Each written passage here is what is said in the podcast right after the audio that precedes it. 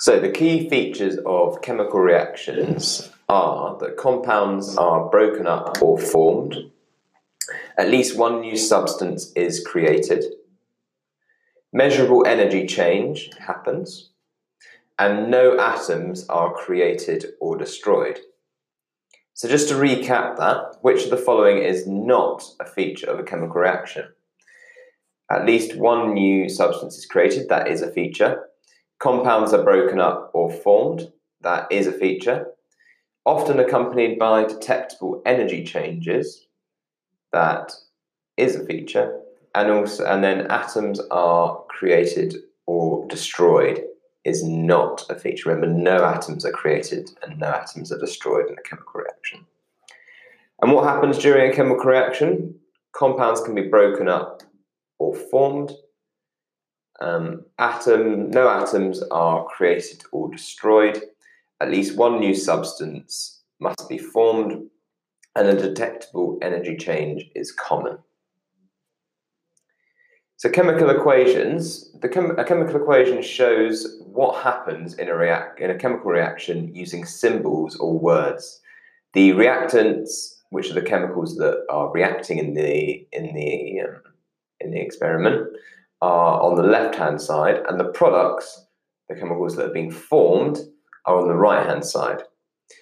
And word equations are for the creation of, say, sodium oxide would be something like sodium plus oxygen, and then an arrow to the right goes to sodium oxide.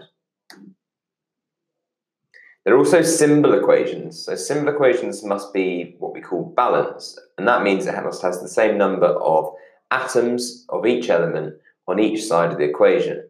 So if there are two oxygen atoms on the left-hand side of the arrow, there must be two oxygen atoms on the right-hand side of the atoms.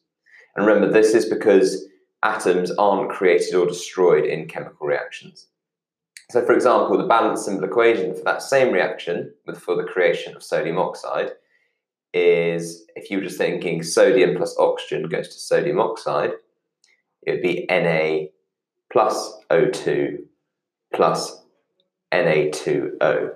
But at that at this point at that point, you've only got one sodium on the left and two sodiums on the right. So we need to do something about that.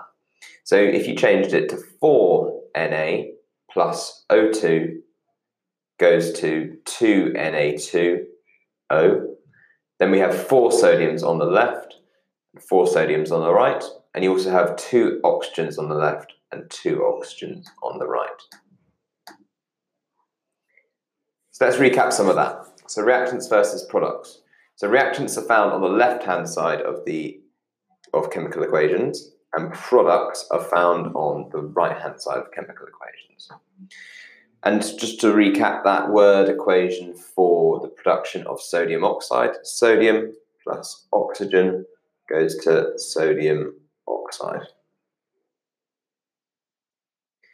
Some key features of chemical uh, reactions. So often they're accompanied by a detectable energy change. Compounds are broken up or formed. No atoms are created or destroyed. And at least one new substance is created.